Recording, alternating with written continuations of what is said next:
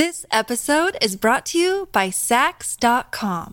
At Saks.com, it's easy to find your new vibe. Dive into the Western trend with gold cowboy boots from Staud, or go full 90s throwback with platforms from Prada. You can shop for everything on your agenda, whether it's a breezy Zimmermann dress for a garden party or a bright Chloe blazer for brunch. Find inspiration for your new vibe every day at Saks.com.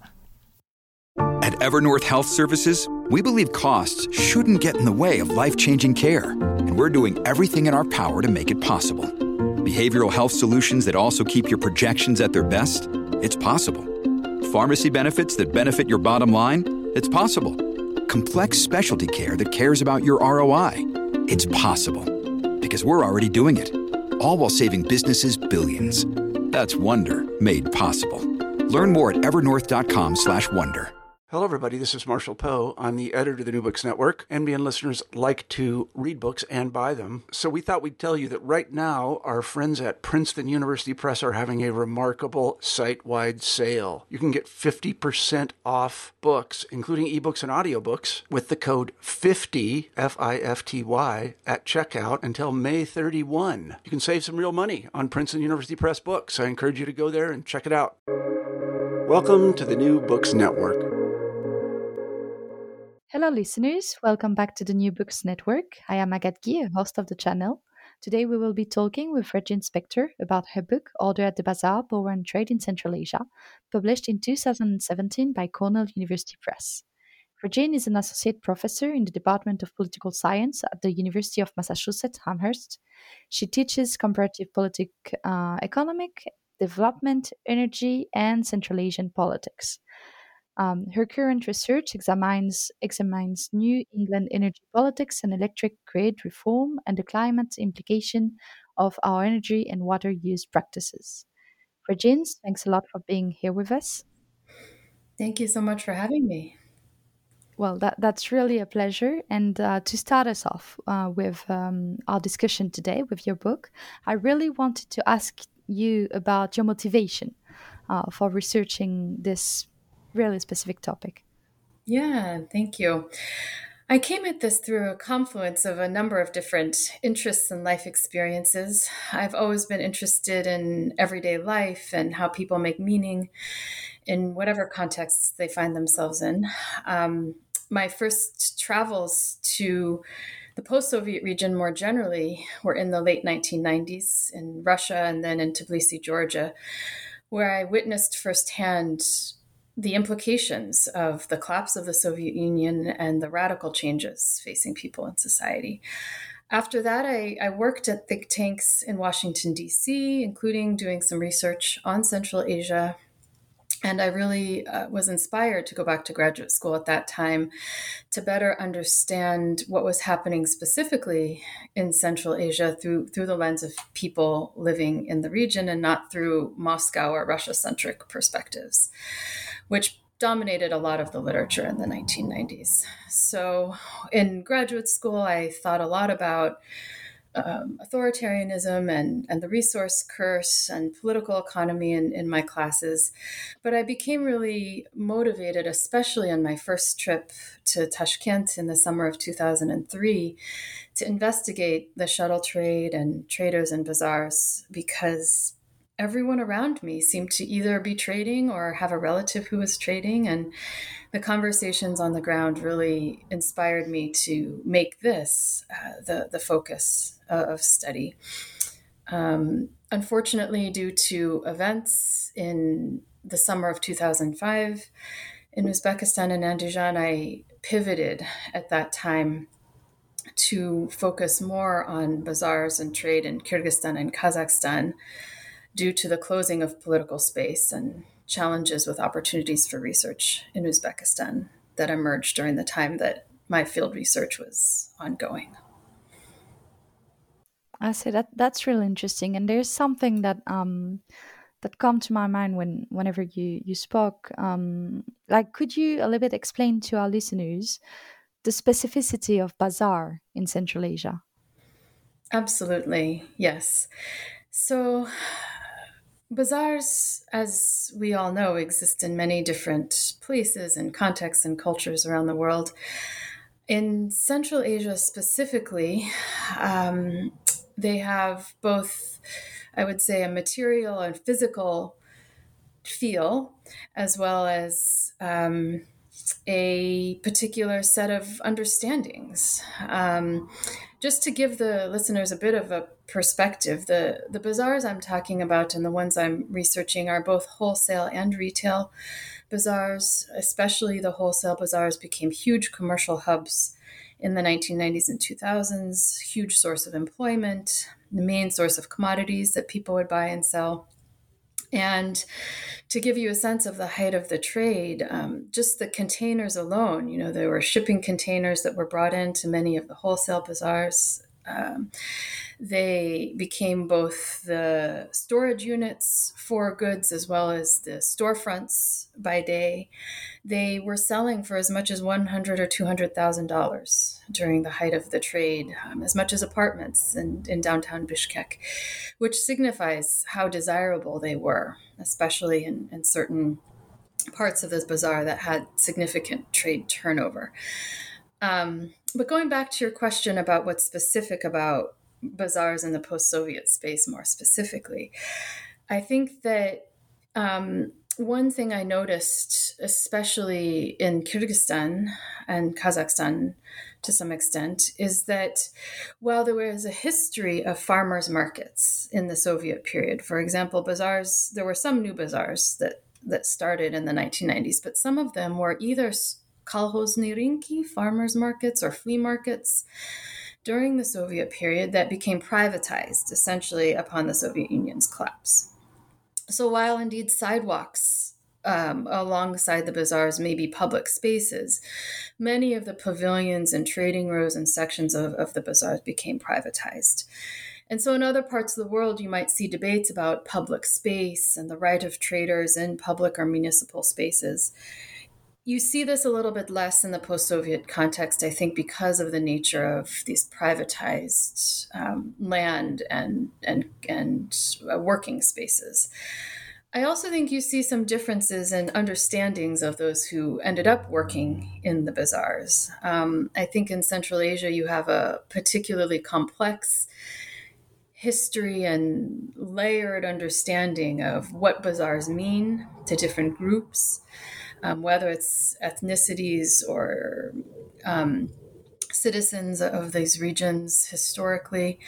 You have histories of nomadic versus sedentary lifestyles and traditions, and they've played out differently in the bazaars at different time periods over the centuries and millennia. You also have understandings um, that were imbued during the Soviet period around what it means to trade and what it means to work in in bazaars or marketplaces. And um, in particular, as I discuss a little bit later in the book, there were many people from all different ethnic groups who found bazaar trade to actually be very shameful in light of Soviet understandings of reselling goods and speculation that um, became a predominant mode of thinking during the Soviet era. So I think those types of particularities, both in terms of property and governance, as well as understandings around work and trade and markets, have have their own specificities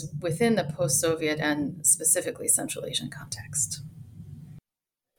Thanks a lot for this really complete um, answer. Uh, and I was also wondering, usually, historically, when we speak and when we think about bazaar in Central Asia, we mainly think about Uzbekistan, which is also main, maybe why you started there. Um, and I, I was wondering, because now, whenever you go to Bishkek, so the capital city of uh, Kyrgyzstan, um, the main Dordoy Bazaar, which is a, a bazaar a little bit um, at the north, uh, let's say, of of the city, um, is considered in in Central Asia as one of the main bazaar, if not the biggest one of all Central Asia. Um, could you explain how, like, how is how is it possible? Why in Kyrgyzstan especially? Yeah, thank you. That's a great question. Um, I think Kyrgyzstan had a very, very particular confluence of both liberalization policies as well as specific initiatives of certain individuals that that led it to be home to one of the biggest bazaars in, in Central Asia. I think in particular Kyrgyzstan as opposed to neighboring countries such as Uzbekistan or Turkmenistan liberalized its economy very um, rapidly under the first president, Askar Akayev. And by that, I mean opened up the doors for movements of people and goods. Now, um, Kazakhstan did that to some extent too. So, just as a footnote, in Almaty, there's a very large bazaar there, Barakholka, which also became a huge wholesale um, bazaar in Kazakhstan. Um, but but these two countries, I would say, primarily in Kyrgyzstan in particular, had favorable policies that allowed for movements of good, goods, goods and people.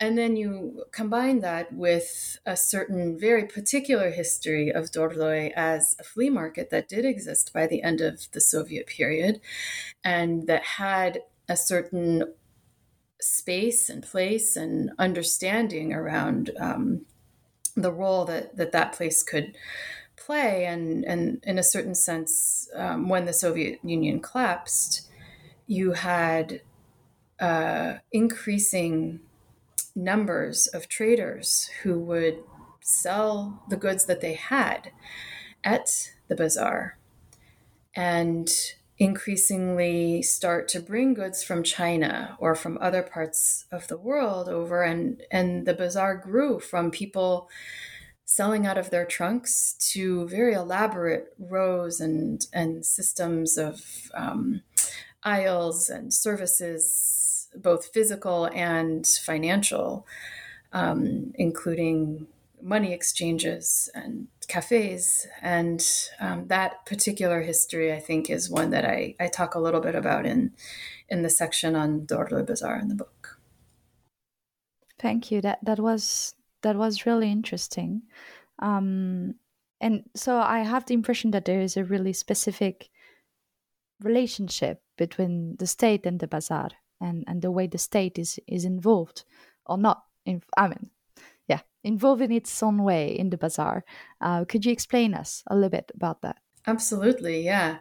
Um, I think here I I had a particular set of understandings around the state, especially from afar and from reading some of the literature on and and even experiencing what I experienced, for example, in, in the aftermath of the 2005 um, overthrow of, of Askar Akayev.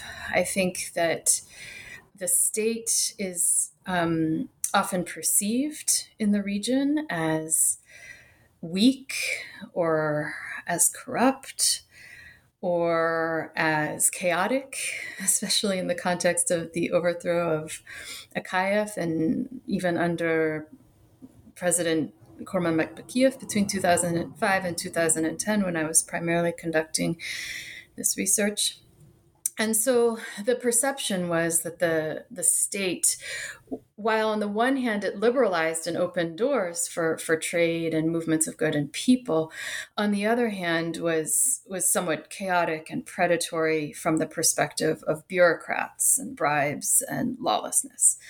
And i think that was the context that increasingly became encapsulated in governance indicators rule of law indicators for example. And what really struck me as i started to talk to everyday people and my friends and the networks that I had in the ground on the ground that that the situation was more complicated and that there were these understandings of, of a certain order, which is how I come to the title of the book and, and the overarching framework order at the bazaar, which was that people were thinking about not only the disorder and the chaos and the, the, even the violence, the lawlessness, but they were thinking about how to make their context um, and their work environment more livable that that they had certain rights that there were processes that could lead to either respect or cleanliness or peace or a certain set of responsibilities. And it was all of these different understandings of of order that i figured out people were referring to right? In different depending on who I was talking to, people invoked different understandings of, of order and different contexts for which order was meaningful to them.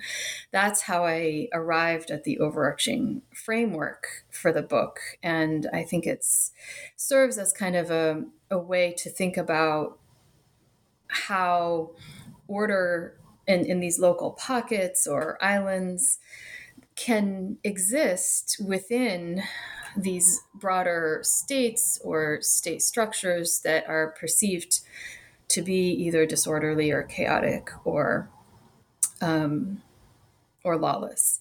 And I think that's that's kind of how I how I saw the, the, the tension as it manifested in my own field research, and I tried to unpack that in different specific contexts and, and bazaars throughout. And and speaking about order, um, like how did you come up with this term? Is it part of an existing literature that you build your research around? Or I mean, could you describe what you mean um, by order? Yeah, absolutely. I think there there was a, there's in the social sciences more generally this question of political order or social order, I think, is well established, whether it's going back to Huntington's political order and changing societies or, or back to core theorists such as Weber or or Smith even, right, who, who are thinking about order, uh, social, political, economic order.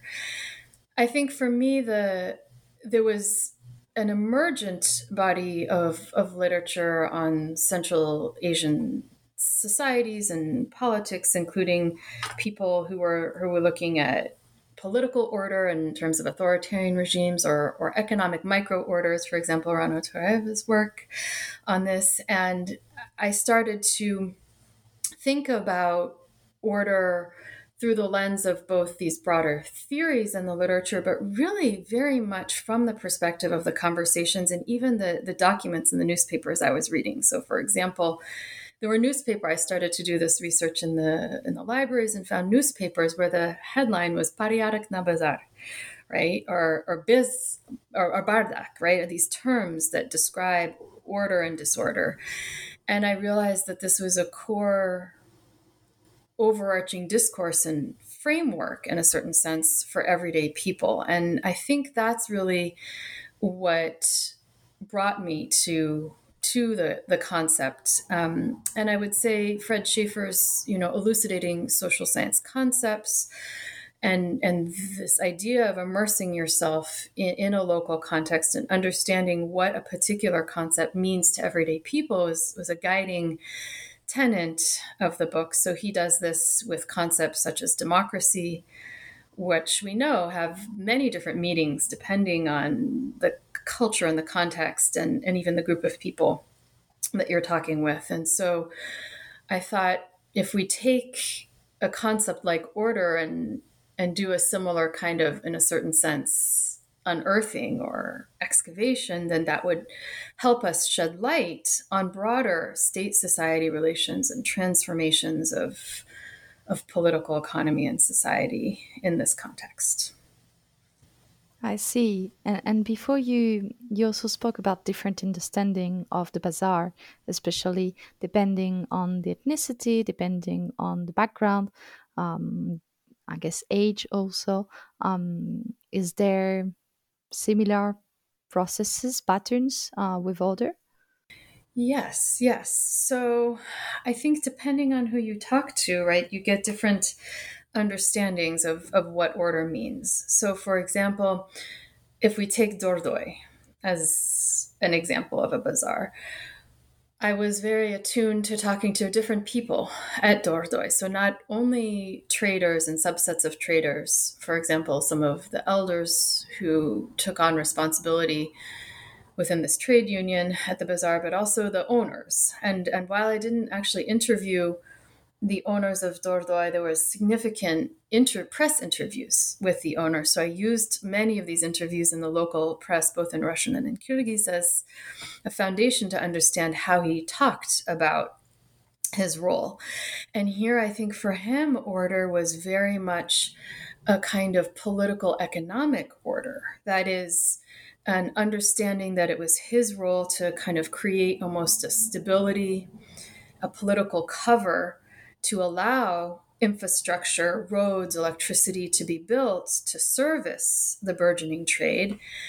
And for him to create the political connections, including through his member of parliament status, to be able to provide that. And I think over over time, over the last few years, we've had a number of other really interesting examples of this type of patron um, in society in Kyrgyzstan specifically, whether it's you know Aksana Ismailbekova's work um, on Rahim and, and blood ties in the native son, or Morgan Liu's work, work on on uh, patron in the south of Kyrgyzstan, Batyrov. They played these roles um, to create a certain type of order and stability from there and uh, of their lens or their worldview, right?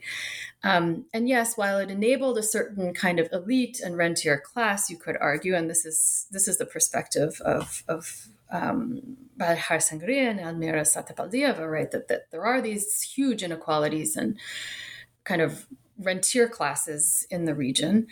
It also provided a certain order, I would argue, and political stability that allowed this bazaar to continue to prosper. And um, but then when you think about order from the perspective of, say, the traders in the bazaar, or those who are working within this context, we saw and had many examples of different types of disorder that they experienced, right? Whether it was the bureaucrats who initially were coming to take bribes all the time, and in other parts of the city, in the stores, you know, I would even, there was a store that I observed one time that would sell drinks in the center of the city and I, I stayed and I witnessed like five or seven different bureaucrats who would come in and, and kind of take their share.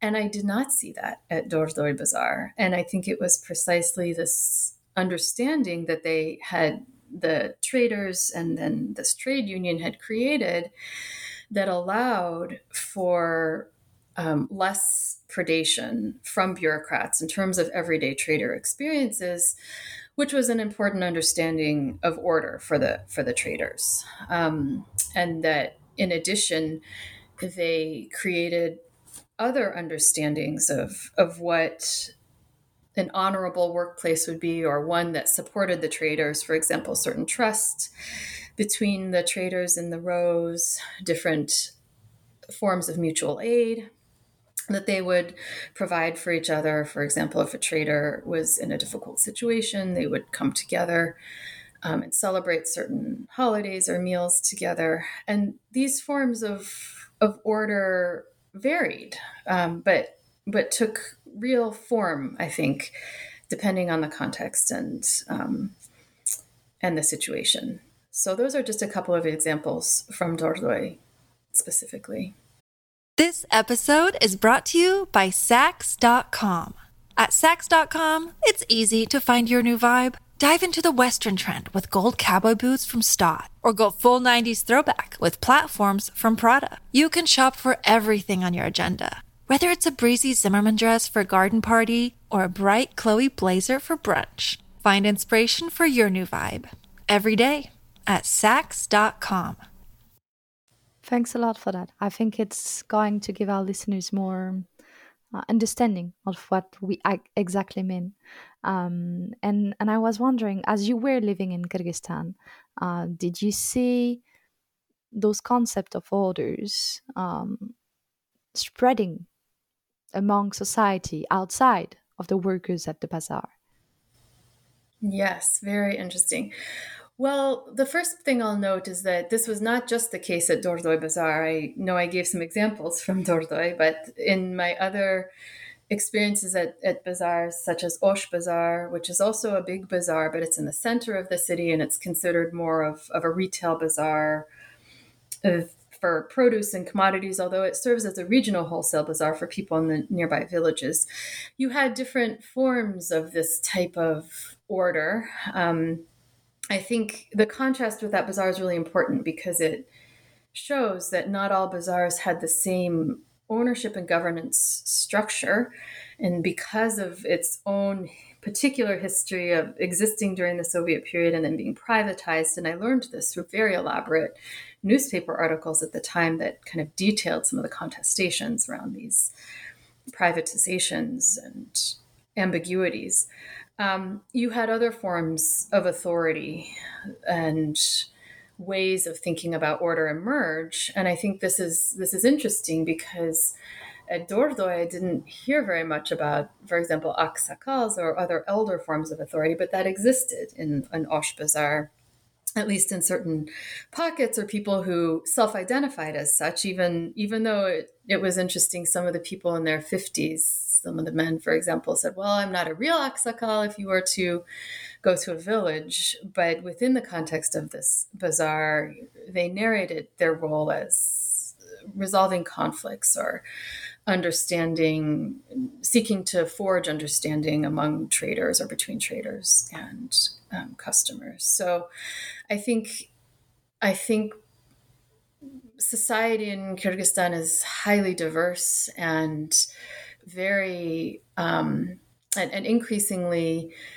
shifting and changing and looking for these pockets of order um, is is really fruitful. And so, to answer your question about looking outside of the bazaar, I definitely found that in other contexts. Um, for example, in the in the period of the mid two thousands when I was in Bishkek, I heard and learned of this uh, apparel industry that was burgeoning um, in many basements and underground. And this was another space that um, I started to think about how a certain order was created or how at this time apparel producers or sewers or shop owners we're dealing with similar challenges, right? Whether it's bureaucratic predation or the provision of electricity or challenges with supplies or with workers and sewers. And I think that um, in this context, which I'd be happy to speak a little bit more about, there were similar types of of contestations and efforts to create these pockets where, again, in what was perceived as a country that had a dramatic manufacturing collapse after the Soviet Union collapsed, right? You had huge manufacturing facilities that produced fabrics and yarns and, and they looked dead from the outside, right? Those buildings and, and the supply chains crumbled. But within those buildings and in basements throughout Bishkek, you had a reconstitution of shop owners and producers who had small scale operations. And it was again this perspective that we need to talk with them and think about how they're addressing these same challenges with, with predation and uh, cleanliness and lawlessness that, that they were able to actually become huge as an aggregate, right? Um, a huge uh, apparel producing hub within Central Asia that was reconstituted after the Soviet Union's collapse. I see. So would you say that bazaar, I mean order at the bazaar as as you have been describing it, existed specifically in this context or that it still exists today? That's a great con- a great question. So, it definitely existed while I was doing field research and throughout the time of the 2010s. Um, I I haven't been able to travel to Bishkek in the last few years, um, sadly due to the global pandemic and to to other personal challenges. So I can't I don't feel comfortable speaking to the exact day and moment, but I will say that I, I think that the bazaar, while it, for example, Dordoy, which has been presumed to be on the decline or, or dying many times throughout the past 20 to 30 years, whether it's because of a financial crisis or because of border closings with neighboring countries. And these are things that the traders cannot control, right? This is an uncertainty and a certain external shock that is extremely challenging for the traders and, and that has caused and led to bankruptcy and, and dramatic crisis for many of the traders.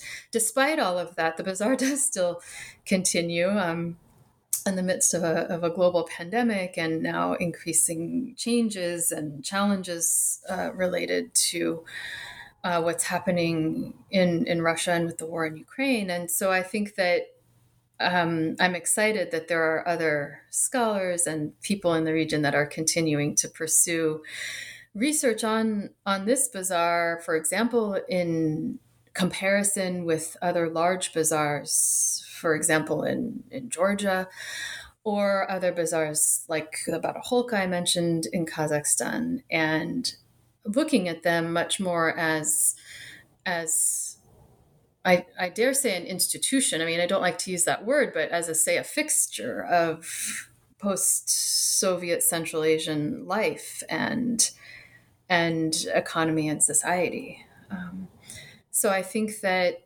how the how we see changes, for example, in those external contexts, as well as changes with the increasingly um, pious nature of society and, and the role of, of Islam, for example, those are all really exciting directions that I know people are are working on now. Thanks a lot. I think that that is a great opening uh, to to the end of, of our conversation. Um, I, I would really like to thank you to have accepted uh, my invitation to to speak with us today um, and maybe just to to give uh, our listeners a glimpse of what is next. Um, what are your nearest plan? Do you do you have any? Yes, absolutely. Well, I'll just say I'll just say one more word about some of the work that I did with Aisalkyn Botoeva, if that's okay, on this apparel sector, because I think it speaks to some of these questions about creativity and order. Um, I think that when we were in Bishkek, actually at the same time, working on our own respective projects, and and for this, I would really recommend the listeners to look at her work on um, the Islamic economy, for example, and the visions and futures that are being articulated with Islamic finance and halal commodities, and um, as well as others, right, who are who are thinking a lot about about the changing nature of religion and society. We we were very taken by this this apparel sector. And so we co authored a number of articles on what it meant for people who were very highly trained and skilled, for example, during the Soviet period in crafts, artisans, craft producers, to become leaders in regional and global fashion. Um, in, in particular, this individualny poshiv, where many women in particular became um, apparel producers for everyone from symphonies and local dance troupes to foreign consumers to local citizens with toys and weddings and celebrations. And they derived great pride from their work and translating Kyrgyz culture specifically um, and design and patchwork into fashion and, and, and reconstituted their livelihoods in this way.